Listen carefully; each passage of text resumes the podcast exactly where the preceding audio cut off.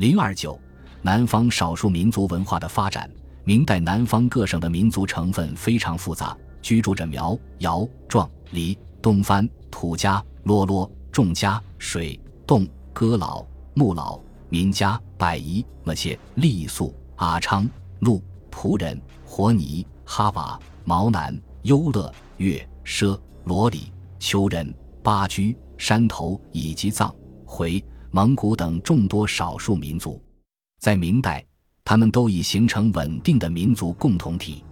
明朝统一南方后，除设置行省、府、州、县和都司、卫、所等行政与军事机构，由中央委派官员直接进行治理外，还在云南、贵州、四川、广西、湖广和广东琼州等少数民族聚居的地区推行土司制度，任命当地少数民族豪酋担任土司、土官，实行间接的羁縻统治。国家的统一以及明朝比较温和的机密政策，为南方各族文化的发展创造了必要的条件。南方民族地区儒学教育的兴盛，明朝建立后，明太祖及其后继者积极兴办教育，在中央设立国子监，在地方便设府、州、县儒学，并把这套教育体制推行到边疆地区，特别是战乱较少的南方民族地区。为了推动南方民族地区教育的发展，明王朝采取了一系列措施。第一，大力兴办儒学，设置书院，开科取士。在南方民族地区，除了开设府、州、县儒学、卫所儒学、社学及阴阳学、医学等之外，还设有土司儒学。明朝召建之初，明军刚刚平定云南。明太祖即于洪武十六年正月发布榜文，规定抚州县学校宜家兴举，本处有司选保民间儒士，堪为师范者，举充学官，教养子弟，使之礼义，以美风俗。第二年，统兵镇守云南的沐英即建诸衙门及儒学，在靠近内地的一些府、州、县建立了学校。洪武二十五年、二十六年和二十七年，贵州宣慰司。云南元江府和贵州普定卫也相继开办儒学。洪武二十八年，明太祖根据户部知印张永清的建议，又下诏规定：编以土官皆世袭其职，先知礼义，治之则基，纵之则完，不欲教之，何由能化？其云南、四川编以土官皆设儒学，选其子孙，帝直之俊秀者以教之，使之知君臣父子之义。而无背礼争斗之事，以安边之道也。接着，监察御史裴承祖言：四川贵、波二州、湖广思南州宣慰使司及所属安抚司州县、贵州都指挥使司平越、龙里、新田、都匀等位，平浪等长官司诸种蛮夷，不知王化，宜设儒学，使之诗书之教，又诏从之。此后，在南方少数民族聚居区宣慰。安抚等土官聚设儒学。明中后期，随着全国书院热潮的兴起，南方民族地区也办起了许多书院，如王守仁即在贵州创办龙岗书院与文明书院，讲学授徒。云南到万历年间，共办起三十多所书院。仅大理府就有苍山、源泉、桂林、龙关四所书院，澄江府也有澄新、桂香、点苍。净一四所书院，据不完全统计，在明代二百余年间，云南共设立府、州、县学及书院一百零六所。正如方国瑜先生所指出，云南自元代建立儒学，明代尤盛，清代继之。其他各省情况也大体相似。广西共设府、州、县学六十九所，另外还在桂林设立武学一所，培养军事人才。这六十九所抚州县学，除明王朝陆续修复以前各朝设立的学校外，有二十余所是在明代先后创立的。四川共设立抚州县学和书院一百四十四所，其中在少数民族最为集中、地理环境最为恶劣的金阿坝和凉山自治州也设有五所儒学。贵州儒学的数量也不在少数，在十二个府、二十四个卫、十个州、二十个县中。共设有四十七所儒学，其中府学十二所，州学四所，县学八所，卫学二十所，还有宣慰私学三所，此外还有十七所书院。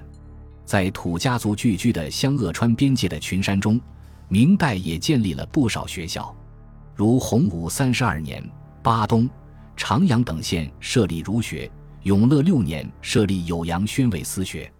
此外，如卯洞、安福使乡同亭在该私属地及新疆等处也设立学校，就地召集土官子弟严师刻读。彭元仅任永顺土司使，在老司城设立若云书院。还有不少土家族土官及其子弟到附近州县求学，如正德年间，永顺土司彭明甫就学于陈州；万历年间，彭元锦、彭向前就学于酉阳、施州地区的土司将其子弟送往荆州就学。在开办各类学校的同时，明朝还在南方边疆民族地区开科取士。洪武三年，全国首行科举。乡试的地点就包括南方少数民族聚居或人数较多的湖广、广东、广西。洪武五年又增加四川乡试，云南各府、州、县的考生。洪武二十二年命复应天府乡试，永乐九年改在云南开科举行乡试。贵州各府、州、县的考生，永乐十四年命赴云南参加乡试。洪熙元年令就试湖广。宣德二年，考虑到贵州距湖广路途遥远，仍令改赴云南。嘉靖十四年，令贵州另自开科。两年后设立贡院，正式开科取士。原先教育非常落后的云南、贵州，先后涌现了一批进士、举人。据统计，自洪武十八年至崇祯十六年，云南就出了二百一十一名进士，两千三百九十名举人；贵州也出了一百零一名进士。一千五百八十三名举人，有些少数民族的大姓，如云南白族中段高、杨、赵、李、董、王、张等，其家族成员还屡屡中举。第二，鼓励土司子弟读书。明政府一面鼓励土司子弟及其他市民进入明朝最高学府国子监深造，一面制定严格的制度。命令土司子弟必须上学读书，如不入学者，不准承袭。洪武十五年，西南刚平定不久，四川普定军民府知府者俄进京朝拜，明太祖特谕之曰：“今尔既还，当谕诸酋长，凡有子弟，皆令入国学授业，使之君臣父子之道，礼乐教化之事。他日学成而归，可以变其土俗同于中国，岂不美哉？”第三年。者俄即遣其子吉龙及其营长之子阿黑子等十六人入太学，他们除同内地的国子监生一样享受免费供应的伙食和按季节发给的服装外，明太祖还命赐球衣、靴、袜以示鼓励。洪武二十一年八月，云南罗罗土官陆兆遣其二子入监读书，上从其请。第二年七月，命礼部召录赵子阿聂、阿志，给予下衣。有青柱布圆领，绿柱布搭，白柱布贴里衫裤各二件，白棉布卧单二条，黑牛皮靴鞋各二对，皆工部所制。十月，又赐阿聂、阿志及云南生银宝等六人东衣靴，并赐房一居。这种种优惠条件是其他地区汉族学生所没有的。从此，土司子弟要求上国子监读书的人数不断增加，明廷都照例给予特殊的照顾。甚至发给回家探亲的往返路费。对于不通经学、难以考试的土司子弟，明政府还酌情准予免试入学。例如，洪武二十六年三月，四川土官永宁宣抚司选供生员杨慧告不通经学、难以考试，上明误事，即送监读书。此后，各地纷纷请求免试入学，明政府总是酌情允准。有些土著市民文化基础较差。入学后常常跟不上学习进度，因而辍学。为此，明王朝要求教官善训导之，激发其学习兴趣。明太祖曾多次面谕国子监教官，今西南诸夷土官各遣子弟来朝，求入太学，尔等善为训教，必有成就，恕不负远人慕学之心。此外，明政府还制定严格的制度，命令土官子弟必须上学读书。弘治十四年，明孝宗进一步规定，土官应袭子弟，悉令入学，渐染风化，以革完明。如不入学者，不准承袭。嘉靖元年，贵州巡抚都御史汤沐在奏议中又一次重申：土官应习年三十以下者得入学习礼，不由儒学者不得起送承袭。嘉靖二十六年提准，归顺土官子孙，照旧礼送学，实领读书。明朝在南方民族地区广设学校、书院，开科取士，促进了当地教育的发展。云南在景泰年间。已是贤臣哲士之生于其乡，士于他地，读书礼乐之教养其人，于是道德极同而风俗丕变矣。弘治、正德以后，更是人才辈出，炳炳朗朗，与中州人士并列，这对推动南方各少数民族文化的进步产生了深远的影响。南方少数民族文化的发展，南方少数民族的社会经济发展极不平衡。即使是同一民族发展也不同步。明代以前，居住在边远地区、丛林地区和高寒山区的少数民族，因为交通闭塞，与其他民族，特别是生产技术先进的汉族往来较少，生产水平仍很低下。有的还是继续传统的刀耕火种、广种薄收，而以打猎和采集作为补充；有的还处在农奴制或奴隶制阶段，甚至停留在原始公社阶段。阶级分化很不明显，文化也较落后，有的还以结绳或刻木记事。而平坝和交通便利的地区，农业、手工业和商业较为发达，民族之间的交往较为频繁，其社会经济已进入了封建领主经济阶段。明朝统一南方后，在平坝和交通方便的地区广泛开展屯田，其中既有卫所士族的军屯。也有来自内地移民的民屯，在西南地区还有商人从内地招来劳动力开展的商屯。屯田的兴起，使内地汉族先进的生产技术不断传播开来。此外，明朝还在贵州等部分地区实行改土归流、破其割据、除其陋规，加强当地与周边各族的经济文化交流，再加上教育事业的发展。这些地区的社会生产便以更快的速度向前发展，平坝和交通便利地区生产的发展又逐步影响、带动了周围比较落后地区生产的发展，从而使南方少数民族的社会经济都得到不同程度的提高和进步。南方各少数民族均以农业生产为主，壮族在宋代时耕作方式仍很落后，即便是比较先进的桂林地区，牛耕也不普遍。到了明代，不仅牛耕已很普遍，而且普遍使用流水灌溉、分秧移栽、施肥、杀虫等先进技术。如衡州壮族地区，到正德年间，每年二月不种地，以牛耕田，令熟秧二三寸，即插于田。又见蓄水塘高于田，旱则掘塘豆以灌；又有近溪涧者，则掘溪涧灌田，并已掌握了断石为灰。在水田中施放石灰，以改良土壤，防治病虫害。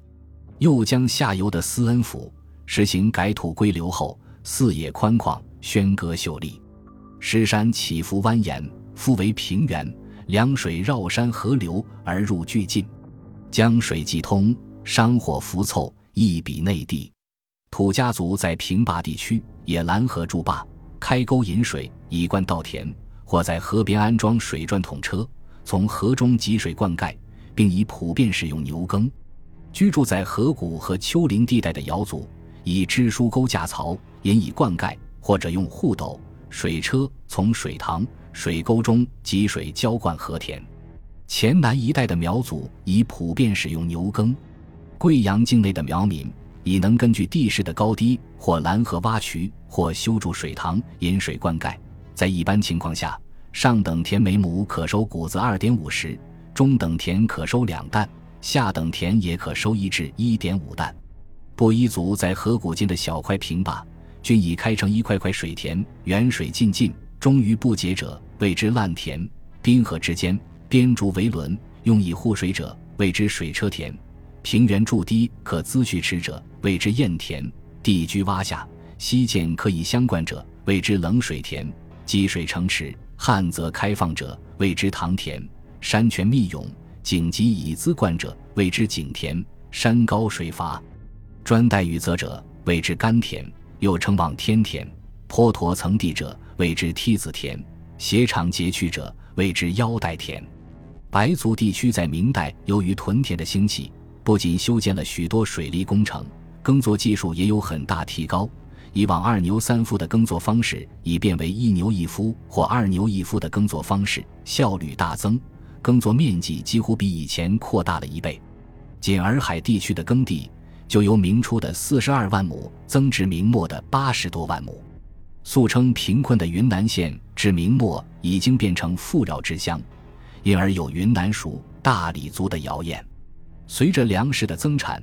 粮食加工也由人工冲兑改用水力推动的水兑和水磨，人称冲兑用权，不劳人力。傣族聚居的百夷地区，由于屯田的发展，也兴修了一批水利工程。到万历年间，耕作已由锄耕演变为牛耕，稻谷已由一岁一熟变为一岁两获。车里宣慰司所产的普洱茶已畅销到云南各地。当然。高寒山区和边远地区的少数民族，在明代大多还是刀耕火种，但生产技术也在缓慢的进步。如云南有些少数民族已开始放弃刀耕火种，及夷人亦见犀牛耕。广西镇安府各州县虽地处僻远，但当地的壮族也已普遍连接水桶引泉水以灌溉田地了。南方各少数民族的手工业技术同样也在不断的进步。并创造出许多具有民族特色的著名产品，如广西壮族生产的柱布夏凉离汉畅销全国。他们用彩色麻线与原色麻线交错织出具有各种花纹图案的壮锦，也远近闻名。他们还能东边鹅毛杂木业为一，生产羽绒被服。据说当时南蛮豪家以鹅翠毛为被，温力胜于纯棉。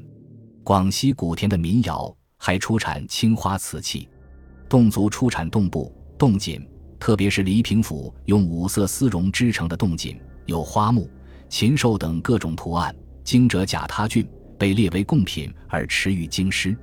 土家族的土锦，或经纬结丝，或丝经纬棉，用一手织纬，一手挑花，遂成五色，亦远近闻名。苗族的苗锦大似柱布，金穗尤佳。其妇女衣园领袖皆缀杂藻彩云霞，谓之花链，土俗针织。苗族的蜡染工艺也很高超，各地苗族的蜡染图案虽不相同，但都充满浓厚的生活气息，古朴雅致。湘西的苗族还能造载重千斤以上的篷船，取代用楠木制造的独木舟，不论是在重量、航行距离与安全性都大有提高。布依族染织的蜡染布早在宋代即已驰名，明代生产的地区更加扩大。民国重修《贵州通志》，引《嘉靖图经》，提到明代清平卫的众家女巫纺织，又提到永宁州属鼎营长官司的众家善意木棉，遂取牙峰之蜡制作蜡染布。白族的手工业更为发达，洱海未出产的洱海红布畅销云南各地。大理出产的青纸。不仅纸质细腻，而且久藏不蠹；鹤庆出产的棉纸则光滑柔韧，不易折断，因而皆为世所宠。白族的漆器艺术造诣很高，明代政府所用的高艺漆工大都从云南挑选。白族还大量开采金、银、铜、铁等矿，据说当时浙江等八省所产的白银合计不敌云南之半。云南铜矿由洞头雇佣一夫开采，其先未成洞，则一切工作公司用度之费皆洞头任之。洞大或用至千百斤者，即洞已成，矿可兼验矣。有私验之。每日一夫若干人入洞，至木进出洞中矿为堆，化其中为四具瓜分之，一具为官客，则监官领监之以解藩司者也；一具为公费，则一切公司经费。洞头领之以入不之销者也，一句为洞头自得之，一句为一夫平分之，其间也皆任其积聚而自为焉。这种经营方式已带有资本主义萌芽的性质。傣族的纺织、金银铜铁器及玉石生产也很发达，所产白蝶布、毛鹰被、干牙锦、丝幔帐、桐花布、火麻布、蓝干细布也很受欢迎。其中，干牙锦、丝幔帐还被列为贡品。所产金银、铜、铁、玛瑙、玉石等装饰品琳琅满目，远销至江浙、四川等地。在农业和手工业发展的基础上，南方少数民族的商业也日趋繁荣。广西、云南、贵州等地兴起了大批城镇和集市。云南历史上以贝为货币，至天启、崇祯年间已逐渐为白银所取代。广西一向比较落后的田州，此时城东已有市产银百。思恩亦在丹梁筑城取税。海南由于商业的兴盛。除原有的海口港更为繁荣外，又新辟了望楼、同期、碧潭等许多港口。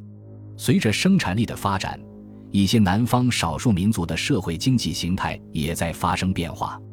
海南黎族地区在明中叶基本确立了封建制度，云南彝族的封建领主经济到明中后期已经逐渐走向衰落和崩溃。